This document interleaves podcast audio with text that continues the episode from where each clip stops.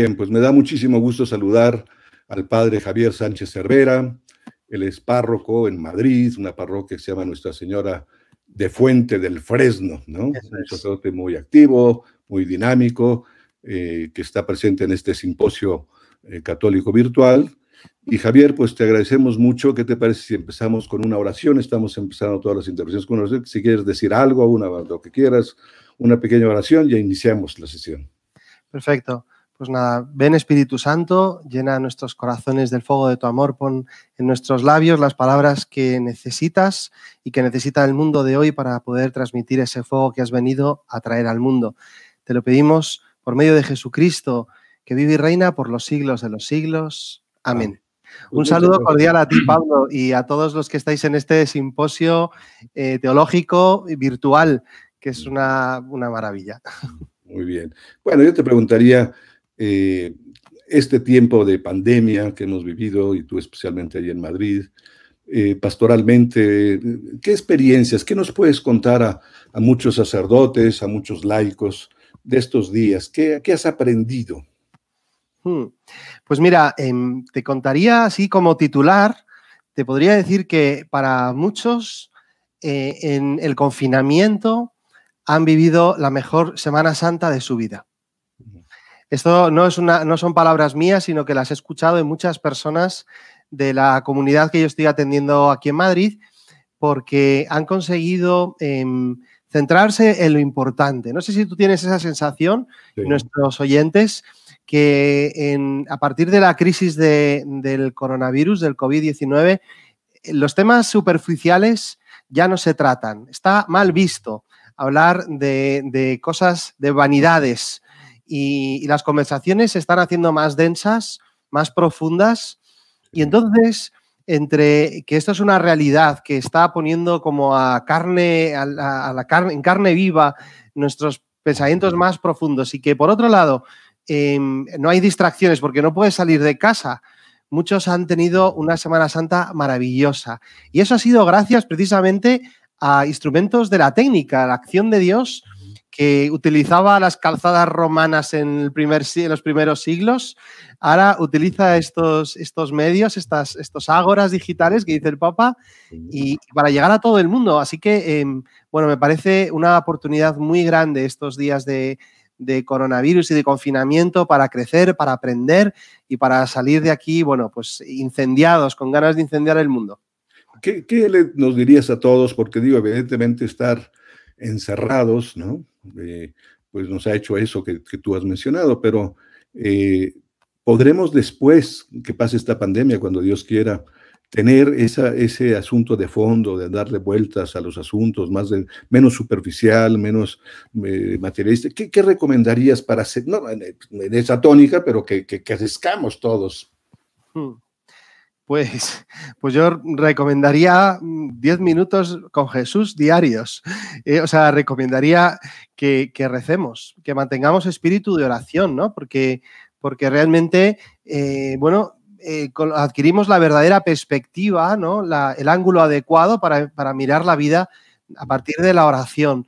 Y es la falta de oración y ese impulso que nos lleva a lanzarnos vertiginosamente hacia adelante sin saber muy bien a dónde ni por qué, el que va como, como socavando las raíces de la persona. Y, si el Señor, claro, Él dice que, que tenemos que edificar la casa sobre roca, ¿no? Que los cimientos de la casa tienen que hundirse profundamente hasta que toquen lo eterno, ¿no?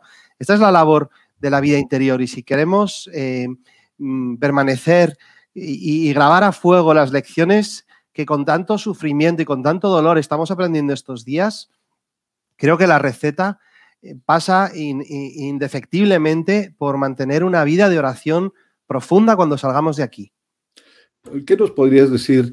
Porque tú eres experto en esos 10 minutos con Jesús, ya hablaremos porque es una iniciativa genial que Dios suscitó en muchos sacerdotes. Eh, pero la gente no sabe hacer oración. Eh, confunde a veces que meditación trascendental, que reflexiones. ¿Algún consejo práctico de los que nos están escuchando que nunca han hecho oración o no saben cómo hacerlo, les parece una cosa verdaderamente compleja para gentes místicas, ¿no? Que están en otro siglo. Sí, pues, pues mira, el consejo no, no te lo doy yo, sino que te lo da nuestro Señor. Él dice, cuando vayas a orar, Y entonces señala tres cosas. Dice, entra en tu casa, cierra la puerta y ora a tu padre que está en lo escondido y él que está escondido recompensará. Es decir, que si no sabes rezar, tienes que hacer tres cosas. Primero, entrar en tu casa, en el mundo interior, hacer un ejercicio de introspección. Segundo, cerrar las puertas, quitar distracciones, ¿no? quitar esos, esas puertas que son los sentidos que a veces nos confunden, apagar la música, apagar el móvil, apagar las redes sociales, apagar los ruidos. Y allí dentro te encontrarás no con solo contigo mismo, como hacen algunas espiritualidades, no con una especie de energía cósmica que anda no se sabe por dónde, sino que te encontrarás con tu Padre, con una persona que te conoce y que te quiere. Y ojo, porque dice el Señor que ese Padre con el que te encuentras, dice, está escondido. Incluso dentro lo encontramos, pero lo encontramos escondido. Hay que hacer un acto de fe porque está ahí. Es como cuando yo entro en mi cuarto y sé que debajo de la cama está mi hermano y le digo, oye, sal que mamá te está llamando para la cena. Y sé que está ahí, aunque está escondido y no lo veo, pero sé que está ahí. Pues, pues también podemos entrar en nuestra alma y encontrarnos con nuestro Padre Dios que está escondido. Dice, y Él sigue escondido, pero ahí escondido te recompensará. Es decir, habrá una riqueza interior muy grande. Es un camino precioso, el camino de la oración. Muy bien. Ahora, como está escondido, ¿qué haces para encontrarlo, no? En, tu interior. Tienes que hablar con él, tienes que contarle tus asuntos, ¿no? Ese es el gran tema de la oración, que es un diálogo, ¿no? La gente a veces tendríamos que enseñar desde, desde muy niños a la gente a hacer oración, que no se reduce solo a una serie de, formularios, ¿no? Eso es. A mí me llamó la, siempre me ha llamado la atención el lema que, que escogió el cardenal Newman, para su episcopado. ¿no? Él escogió como lema en una frase latina que dice cor ad cor loquitur, o sea que el corazón habla al corazón. La oración es básicamente eso, ¿eh? es un corazón que se desnuda y que, y que cuenta de, de nuestro mundo interior, de esa de esa intimidad que uno va descubriendo a partir de la pubertad y de la adolescencia, donde empiezo a tener mis secretos y no quiero que abras mi habitación y que entres y que cojas mi bolso y que cojas mi móvil porque tengo cosas secretas, ese, ese corazón tiene una intimidad, esa intimidad desnudarla al presentársela al Señor, mis preocupaciones, mis alegrías, mis amores, mis temores, todo, ¿no? Y eh, el corazón habla al corazón. De repente te encuentras con el corazón de Cristo que también habla, pero habla como habla Dios. ¿eh? Nosotros para hablar al final tenemos muy poco. Podemos, podemos comunicarnos con el lenguaje oral, con los gestos, con el lenguaje escrito y poco más, pero Dios se comunica con todo el universo porque todo el universo es suyo.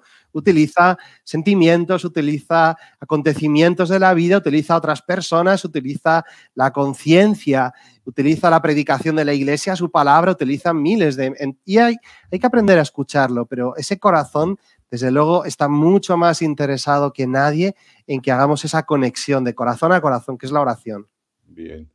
Y hay gente que dice, no, es que yo tengo mucho que hacer, ¿no? Aún estando encerrados, por ejemplo, eh, tengo muchísimas cosas que hacer y no hay manera de que dediquen un tiempo que tú recomiendas por lo menos 10 minutos, ¿no?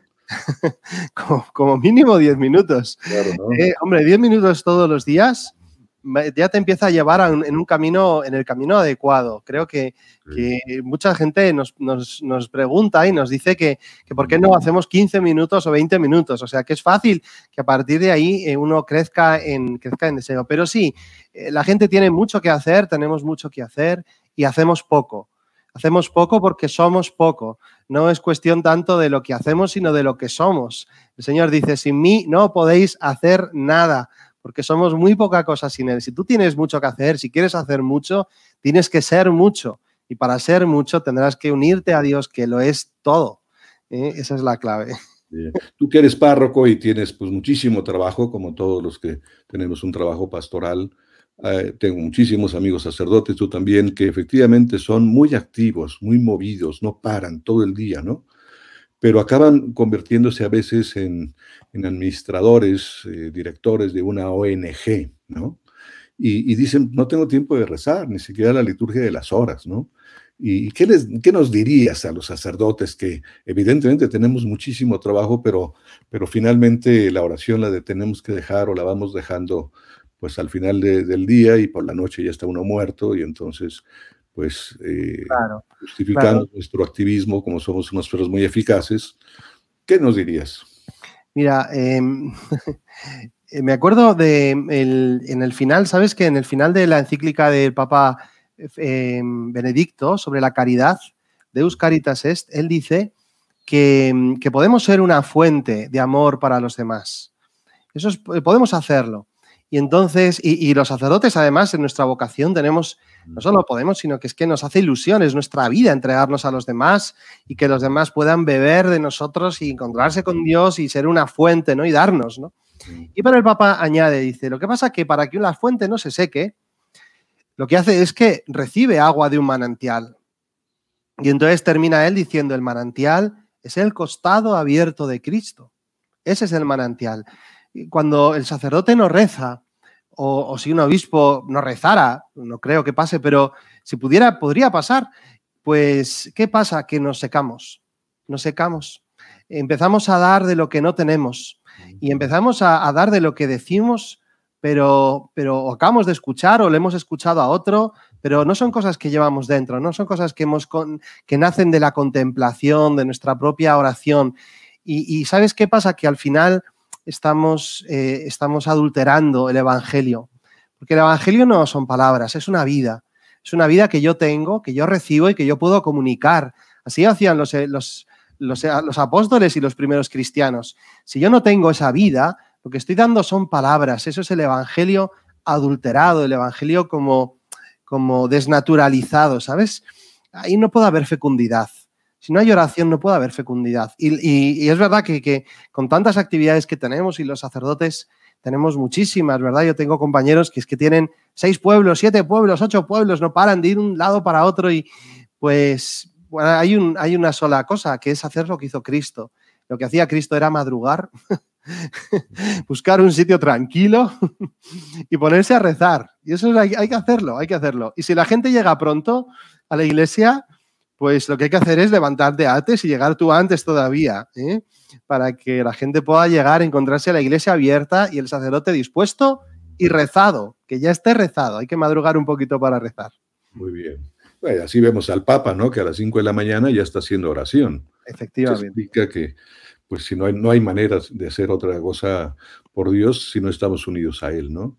¿Por qué no nos cuentas, Javier, eh, esa iniciativa, cómo surgió, cómo te involucraste, 10 minutos con Jesús, ¿no? Además que sirva para que mucha gente conozca mm. pues, eh, ese, ese medio maravilloso que está haciendo que mucha gente aprenda a hacer oración y haga oración todos los días. Cuéntanos cómo surgió. ¿quiénes... Bueno, pues 10 minutos con Jesús es una iniciativa que está llegando ahora a más de 100.000 personas cada día y, y, a través de la cual pues intentamos que la gente rece lo que hacemos es audios de 10 minutos, donde un sacerdote eh, habla a Dios, te habla a ti que me escuchas, a ti que estás además con los cascos puestos y que a lo mejor estás en el autobús o, en, el, en, el, metro o en camino de la universidad o en el coche, camino del trabajo, lo llevas ahí puesto. O sea que estás con muchos líos y con una vida muy rápida, pero a ti que, que me escuchas en esas condiciones te habla habla a Dios, te habla a ti y además te ayuda a que tú le hables con Dios. O sea, es un movimiento como triangular, ¿no? Eh, esto empezó en, en el curso 2018, hace dos años solamente, porque una madre estaba muy preocupada por sus hijos que se estaban haciendo mayor, mayores y que veía que les costaba rezar, no solo a ellos, sino también a sus amigos. Y no encontraba algo que les ayudara verdaderamente. Los libros se les caían de las manos, las cosas que había subidas a, YouTube o a distintas plataformas eran cosas muy raras, muy largas, muy complicadas, muy... nada, no, no, no, no encajaba nada.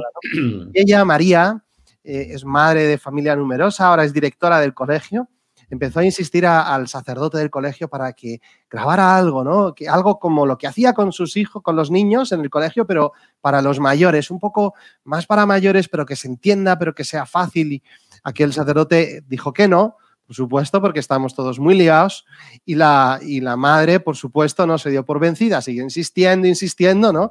Y bueno, pues al final, pues lógicamente como la viuda del Evangelio, yo imagino que, no querría el sacerdote que aquella mujer le golpeara con el bolso en la cabeza cada vez que entraba al colegio, terminó grabando unos poquitos audios que se distribuían al principio a través, a través de Dropbox. No había ninguna afán de nada, solamente compartirlos con ella y sus amigas.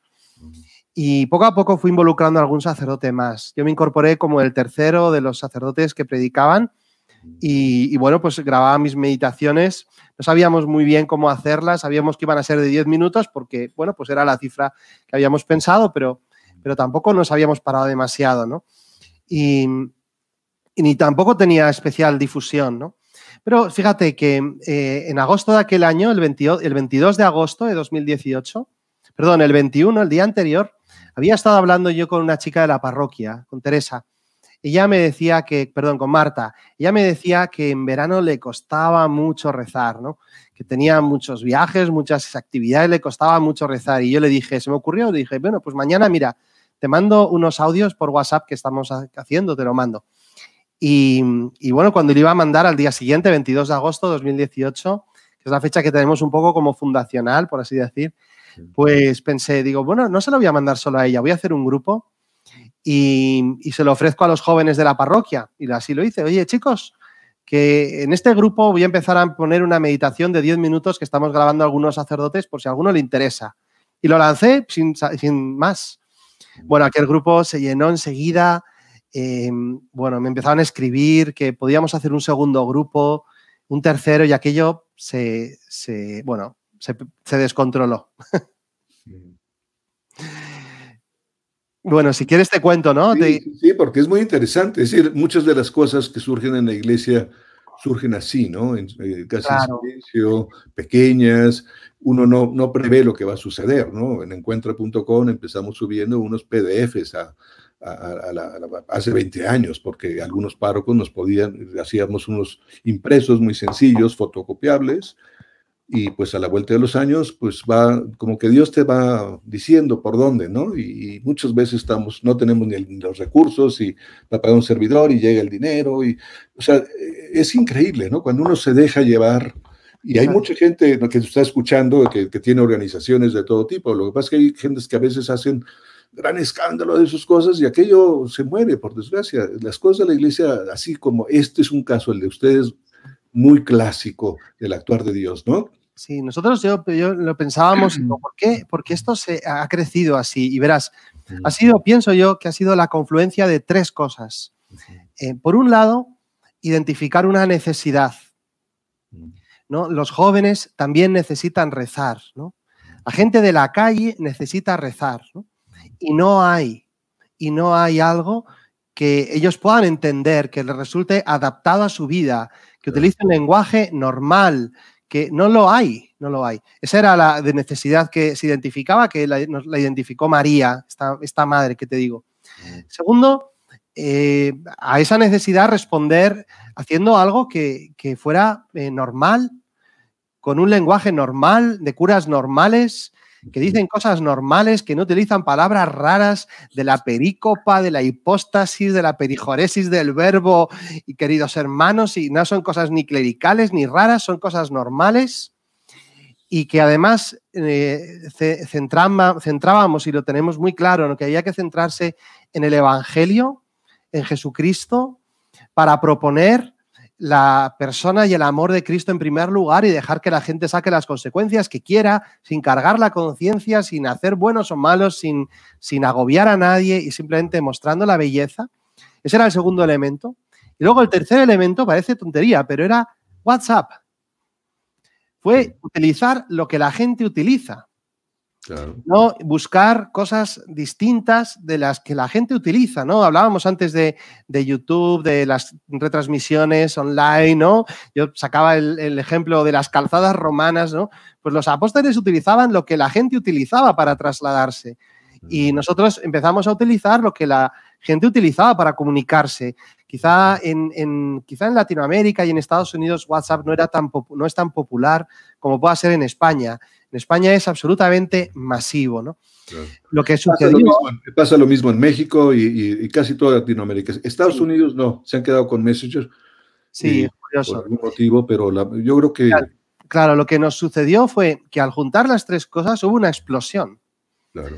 Eh, ese primer grupo se llenó enseguida y me escribían los jóvenes que querían que, querían hacer un segundo grupo. Llenamos el segundo y apareció un tercero y un cuarto y un quinto. Cada grupo tiene 257 personas, está, así limitado por, por WhatsApp. Con lo cual, de repente, cada día estábamos llenando tres, cuatro grupos. Se incorporaban más de mil personas diarias. No dábamos abasto para crear grupos. Había una confusión al principio, tuvimos que mm, desarrollar una página web deprisa y corriendo porque no sabíamos cómo, cómo gestionarlo.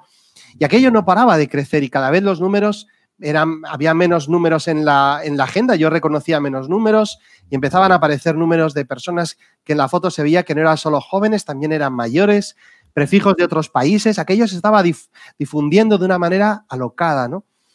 Em, rápidamente empezaron a decir, oye, ¿por qué no lo hacéis en Telegram? Porque tiene mayor privacidad, porque hay gente que le gusta. Bueno, pues venga, lanzamos a Telegram, ¿no? De repente empezó a, acelerarse de una manera tremenda, ¿no? Pero el, asunto es, fíjate que, fueron, yo creo que es la confluencia de esos tres factores, ¿no? Eh, la necesidad que tiene la gente de Dios, mm una ayuda adecuada con un lenguaje claro, transmitido por un medio claro.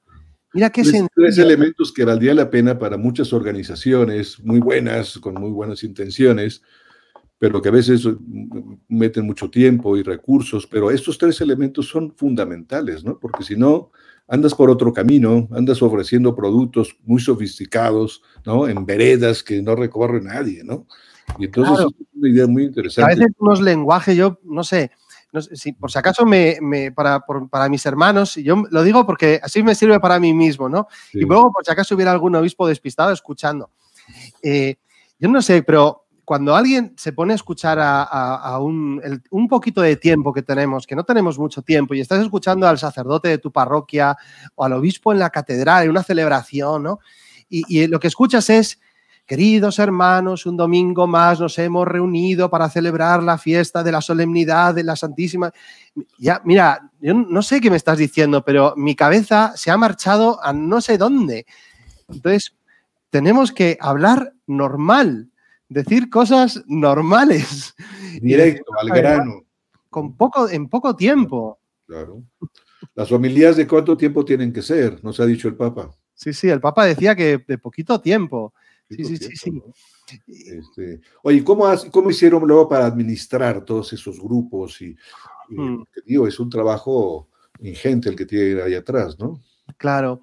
Sí, bueno, pues tuvimos que aprender sobre la marcha, ya te digo. Al principio era un poco lío, porque cada vez que abríamos un grupo, le avisábamos a los grupos anteriores de que habíamos abierto ese grupo y, eh, compartíamos el link, ¿no? el, enlace de entrada al grupo.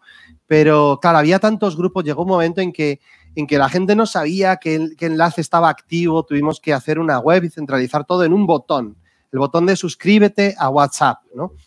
Y, luego apareció Telegram y bueno, entonces, claro, los grupos iban creciendo y aquello no era sostenible, ¿no? Tuvimos que empezar a pedir a personas voluntarias en cada grupo que quisieran hacer la, labor de, de cada, cada día eh, tomar el, audio y, pegarlo en su grupo, ¿no? Y empezamos a hacer grupos de administradores. Entonces, actualmente tenemos unos 400 administradores que son voluntarios de los distintos grupos y que cada mañana, pues ellos toman el audio y lo pegan en su grupo y, velan porque el grupo vaya bien, ¿no? Los grupos son cerrados, nadie puede hablar. A veces entra gente porque el enlace puede estar, se está compartiendo, a veces sale gente eh, bueno, pues a veces los, miembros de los grupos se comunican con el administrador por privado para decirle un problema, comunicarles alguna situación. Ellos están haciendo ese trabajo de administración y es, es maravilloso, ¿no? ¿Eh? Eh, en WhatsApp. Tienen, localizado más o menos en América, que nos están viendo ahora mucha gente desde, desde Estados Unidos hasta Chile. ¿Tienen localizado cuánta gente tendrán? De habla hispana de América con este, que están haciendo uso de, 10 minutos con Jesús? Pues bastantes eh, miles, bastantes miles. No, no, podemos cuantificarlo porque no hay herramientas que te permitan eso, pero sí que eh, fácil, fácilmente, vamos, decenas de miles de personas en mm. Latinoamérica nos están escuchando. ¿Están dispuestos a aceptar otros 100 mil eh, que se suscriban de América? Por supuesto, por supuesto. Los grupos siguen abiertos y tenemos una administradora general que se llama Sonsoles, que es maravillosa y ella está sin parar de abrir grupos constantemente y de, de gestionar, ¿sabes? ¿Puedes decirle a la gente que nos está, te está viendo cómo eh, suscribirse a, 10 minutos con Jesús, por favor? Bueno, eh, ahora, ahora, tengo que decirte, Pablo, que, no solamente a través de WhatsApp y de Telegram, aquello fue creciendo todavía más y, nos lanzamos a todos los medios, ¿no? Eh, por ejemplo, un día, fíjate, em, se me ocurrió buscar, se me ocurrió buscar 10 minutos con Jesús en YouTube, a ver qué, qué pasaba. Y descubrí que había personas que estaban subiendo los audios a YouTube. Mm. Ponían una carátula y lo subían.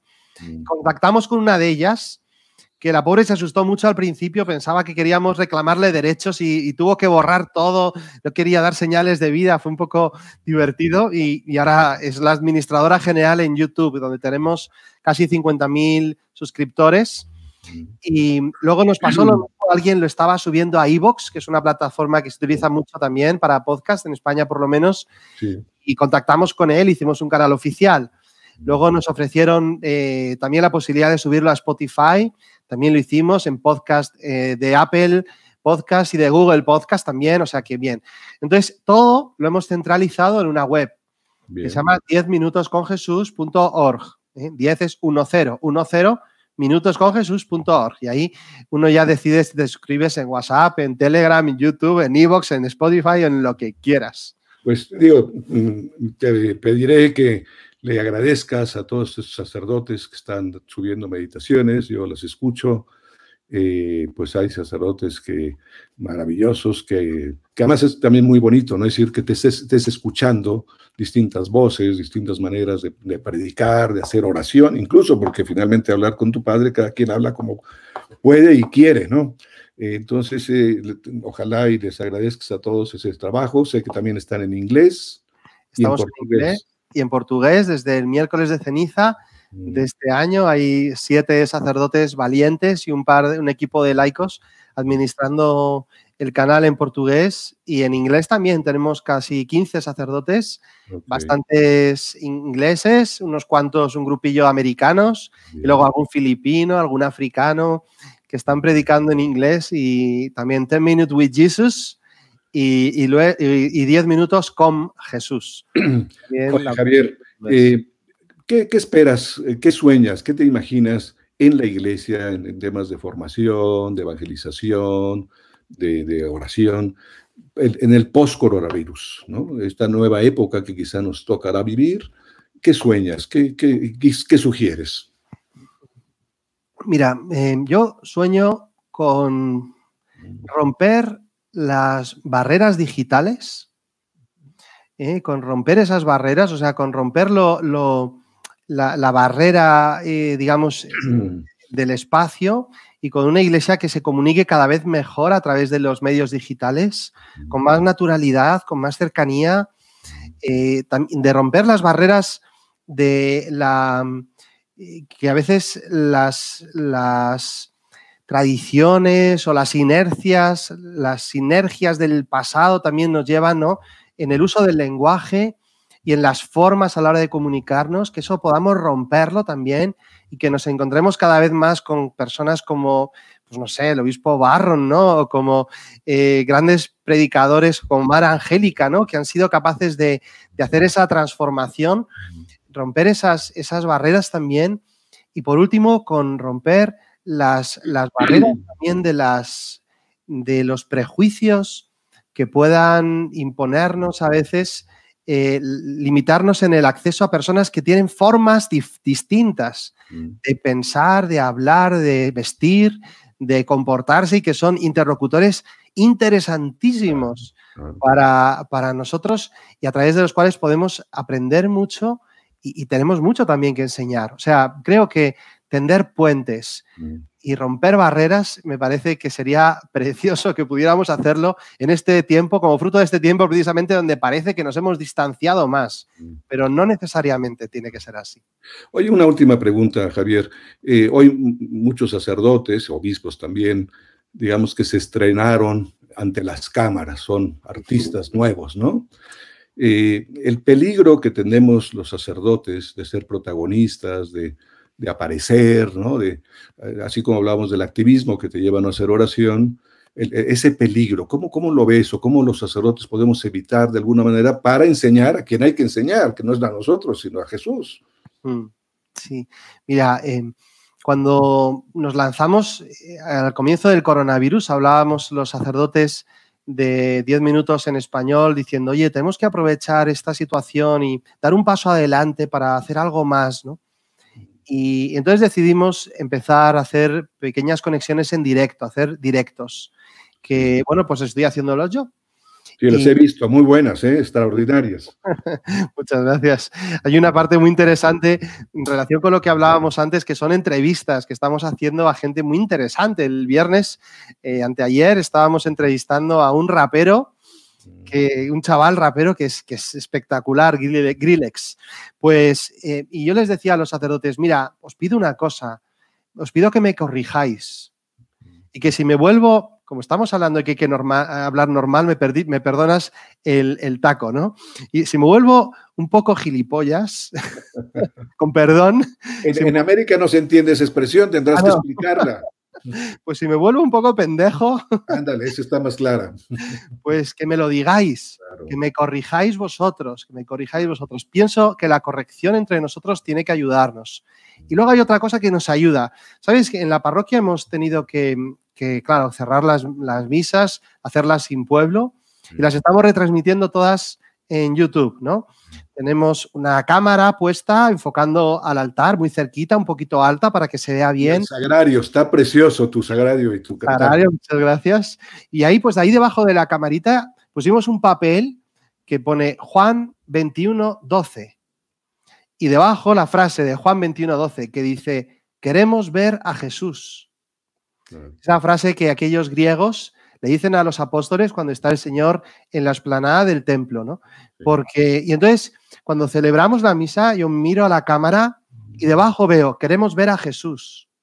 Y entonces pienso en los que están al otro lado, pienso en ellos y, pienso que, que, no me, que no me deben ver a mí. Eh, que ellos no quieren ver a mí, no quieren ver a un cura, quieren ver a Jesús a través de ese sacerdote, ¿no? Tener esto muy en cuenta, llevarlo a la oración, grabarlo en el corazón y la corrección fraterna de los hermanos. Pienso que por ahí podemos vencer este riesgo que es, que es real, el, riesgo de la vanidad y de una especie de popularidad malentendida que nos lleve a, creernos no se sabe qué tonterías. Claro, muy bien Javier, oye, qué magníficos consejos, este último es muy práctico. Eh, y pues terminamos nuestra, nuestra entrevista. Eh, solamente si quieres decirle algo a la audiencia que nos está viendo y, nos das la bendición si eres tan amable. Muy bien. Em, bueno, pues nada, os he dejado, sí, sí, os digo, os he dejado como material complementario dos documentos, eh, por si queréis utilizar. es el regalo que lo puede bajar. el regalo que podéis, tenéis el botón para descargar ahí, y, son dos documentos eh, eh, internos que, que, hemos elaborado los sacerdotes de 10 minutos para ver un poco las líneas. Y yo creo que puede haber algo interesante que os sirva ¿eh? para orientar bien la manera de hablar, los contenidos que hay que hacer. ¿no? Pienso que puede ser interesante. ¿no? Es un, documento primero sobre, sobre el, decimos, el manual de Jeremías. Jeremías es el grupo, nos llamamos Jeremías, soy un niño, apenas sé hablar, ¿no? Pues pues el manual de Jeremías y luego una guía práctica con algunos elementos técnicos que recogimos después de alguna charla con expertos comunicadores eh, en, el mundo, en el mundo de la empresa. Pienso que eso os puede, os puede venir bien. Y, luego también, eh, mm, simplemente para terminar, em, eh, alegrarme porque hay tantas iniciativas parecidas a 10 minutos con Jesús. Gracias a Dios, cada vez más en el mundo van apareciendo muchas eh, iniciativas similares que van ayudando a rezar desde otros ángulos, cadenas de oración, redes, grupos que se van moviendo, páginas web, eh, hermanos nuestros sacerdotes que van subiendo meditaciones, charlas, documentos, laicos que organizados y hacen cosas preciosas. Y, eso es una alegría muy grande, no hay ningún tipo de competencia. Es la riqueza de la iglesia, ¿no? la gran riqueza de la iglesia, ¿no? La pluralidad. Exacto. Así que nada, animar a todos los oyentes a que se sumen a esta, a esta bendita pluralidad en las redes para rezar y unos por otros y para ayudar a que el mundo rece, se comunique con ese Padre que está en lo escondido. Muy bien. Nos das la bendición, Javier, por favor. Por supuesto. Que Dios Todopoderoso proteja eh, vuestros corazones, cuide vuestras familias, nos conceda vivir cada día más unidos entre nosotros, incluso en la distancia y en Él, que vive, habita en nuestro interior y que nos ayude a salir con fuerza, con fuego, para romper todas las barreras y en la creatividad del Espíritu, muy fieles a la Iglesia, junto a nuestra Madre la Virgen, prender fuego al mundo como es el deseo del corazón de Cristo. Y que la bendición de Dios Todopoderoso, Padre, Hijo y Espíritu Santo, descienda sobre cada uno de vosotros y os acompañe siempre. Muchas gracias, Javier. Que Dios te bendiga. Igualmente, Pablo, un abrazo muy fuerte.